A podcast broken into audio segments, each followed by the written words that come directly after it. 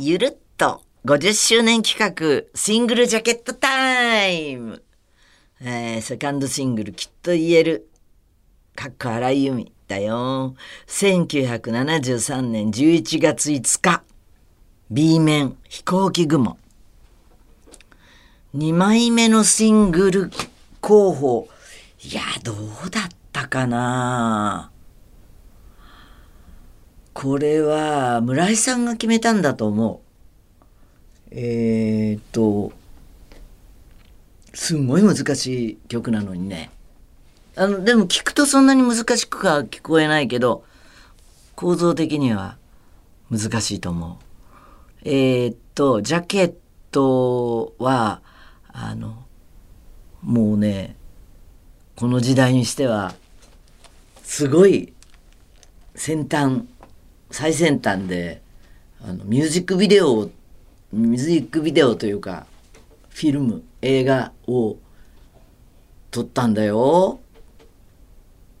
もうありがたいね。あのねえー、っといまだにそのピックアップして一部使われるんだけどこのシングルジャケットもその中のあの一つ鏡に映った自分を見ているえー、飛行機雲のアルバムのジャケットに麦わら帽子をかぶってバスケットとか持っちゃって走ってる姿がちっちゃく映っているんだけれどそのアナログ版じゃないと CD にはあでもある使われてるはずだな。これそのムービー自体をですね軽井沢で撮ったんですよ。でこのきっと言えるの場面はですね軽井沢に花田さんっていうお宅があって旧軽にそこのお庭で撮ったんです。でねそこはねあの立木義弘さん撮影の加賀まりこさんのヌード写真集とかもう撮ったらしいよの苔がすごく綺麗なオーナーの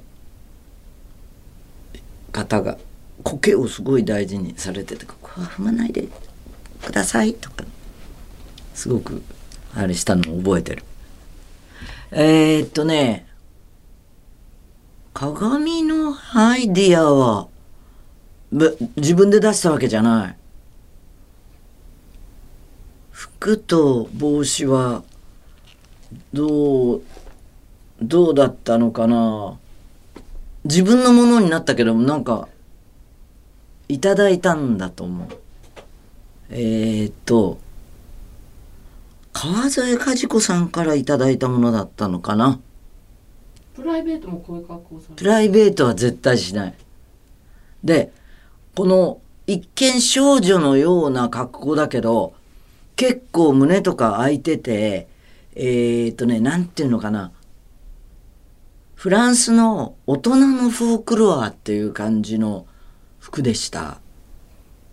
でも、これは私が言うのもなんだけどさ、あのー、風立ちぬとか、麦わら帽子で、えー、ワンピースで、えー、軽井沢ってっていうのがその小説の世界で昔のその頃のなんか大人の男の人っていうのはそういうね軽井沢の病弱な少女麦わら帽子をかぶったっていうそういうシグニチャーが好きなのよ。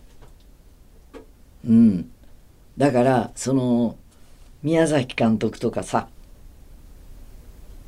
鈴木敏夫プロデューサーとかあの辺りの人たちもその世界観がね絶対好きなわけ。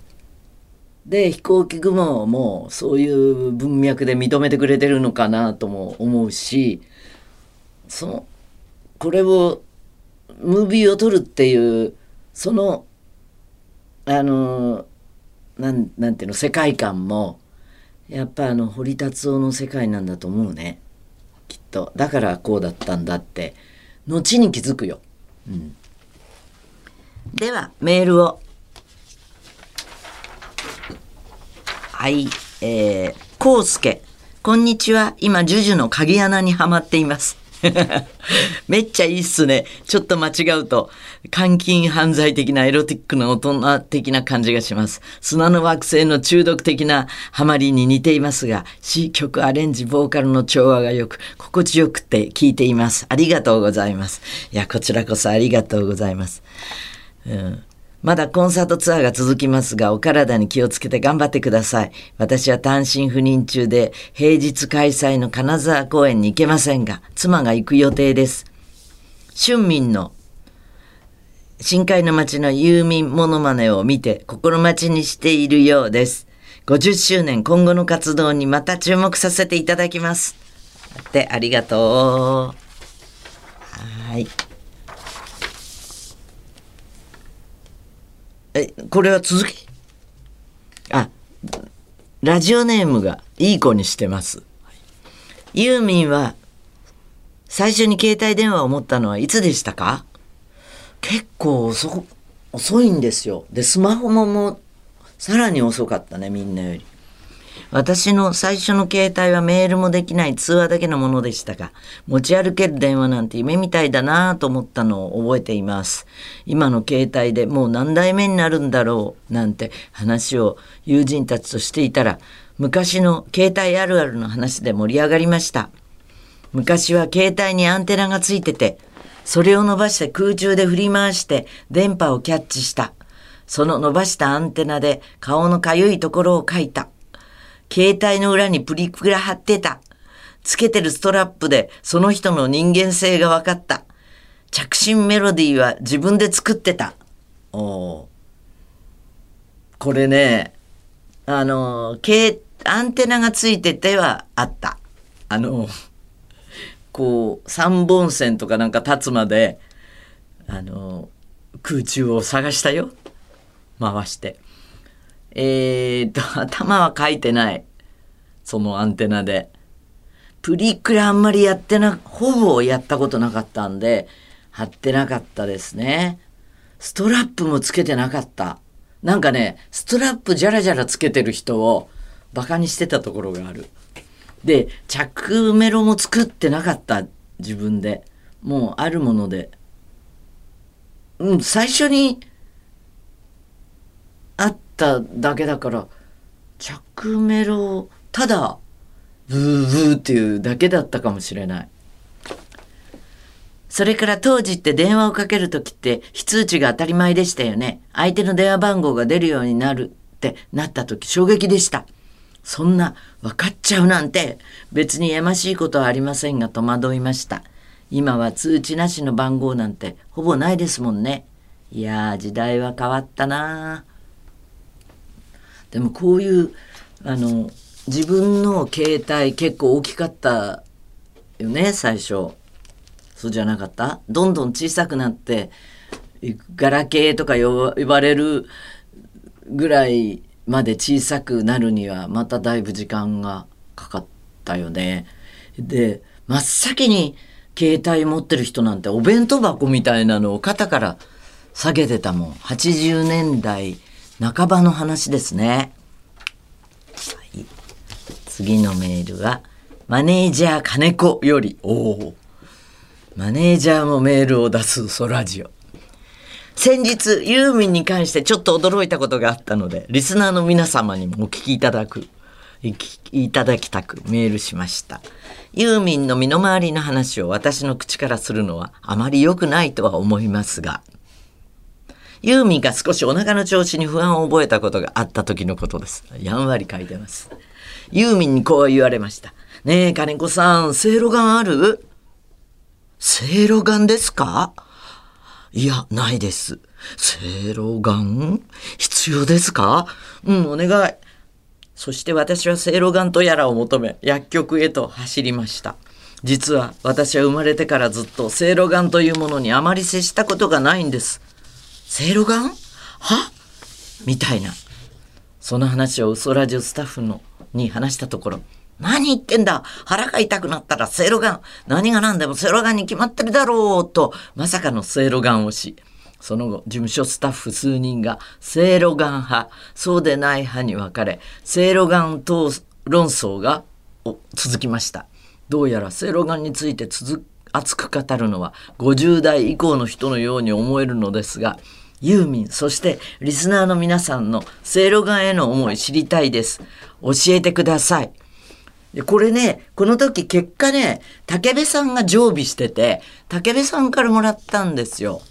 で、あの、匂いが強いからって、もう、金子さんは、あの、こういう、これはね、なんと大川さんのなんだけど、私にくれる時にジップロック小さいジップロックにも入れて匂いが漏れないようにして持ってきたけど私はそう嫌いな匂いじゃないっていうかむしろ好きかも。歯医者さんの匂いかな。オールスパイスとかクローブとかそれ系のスパイスの匂いですね。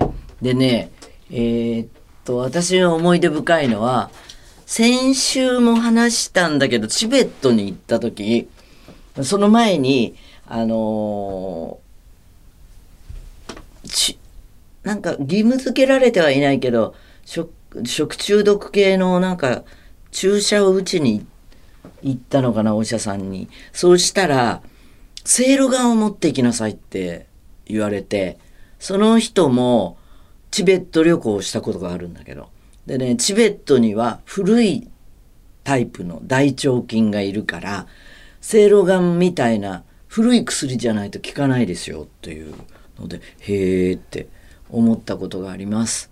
まあそんなね、ということで緊急企画みんなでせいろがんを語ろうっていうことです。私が今いろいろぶつくさ言ったみたいになんかねいろいろせいろがへの熱い思いや助けられたエピソード、思い出送ってね。嘘アットマークユーミン .co.jp 嘘アットマークユーミン .co.jp 最後にユーミンに問う。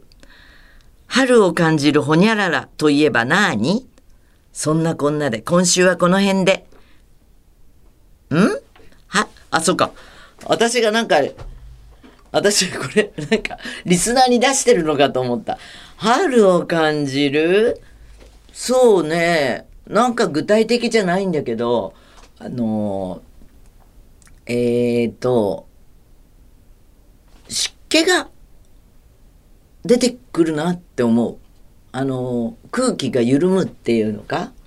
乾燥してピーンってなってたのがしっとり緩くなるなっていうのは感じる。そしてね、歌にもしましたけど、沈丁毛の香りってすごく私は春を感じる。そうしたら、えっ、ー、と、最近家で、あの、おろしたあボディオイルが、えっ、ー、と、カリタっていう、あの、ボディの、あの、コスメのブランドのなんだけど、そのボディオイルが、なんと、フランス製なのに沈丁毛の香りなのよ。が嬉しくなっちゃってあのそそういうのでも春を感じてます。そんなこんなで今週はこの辺で。ライブの感想も送ってペロペロ。また来週。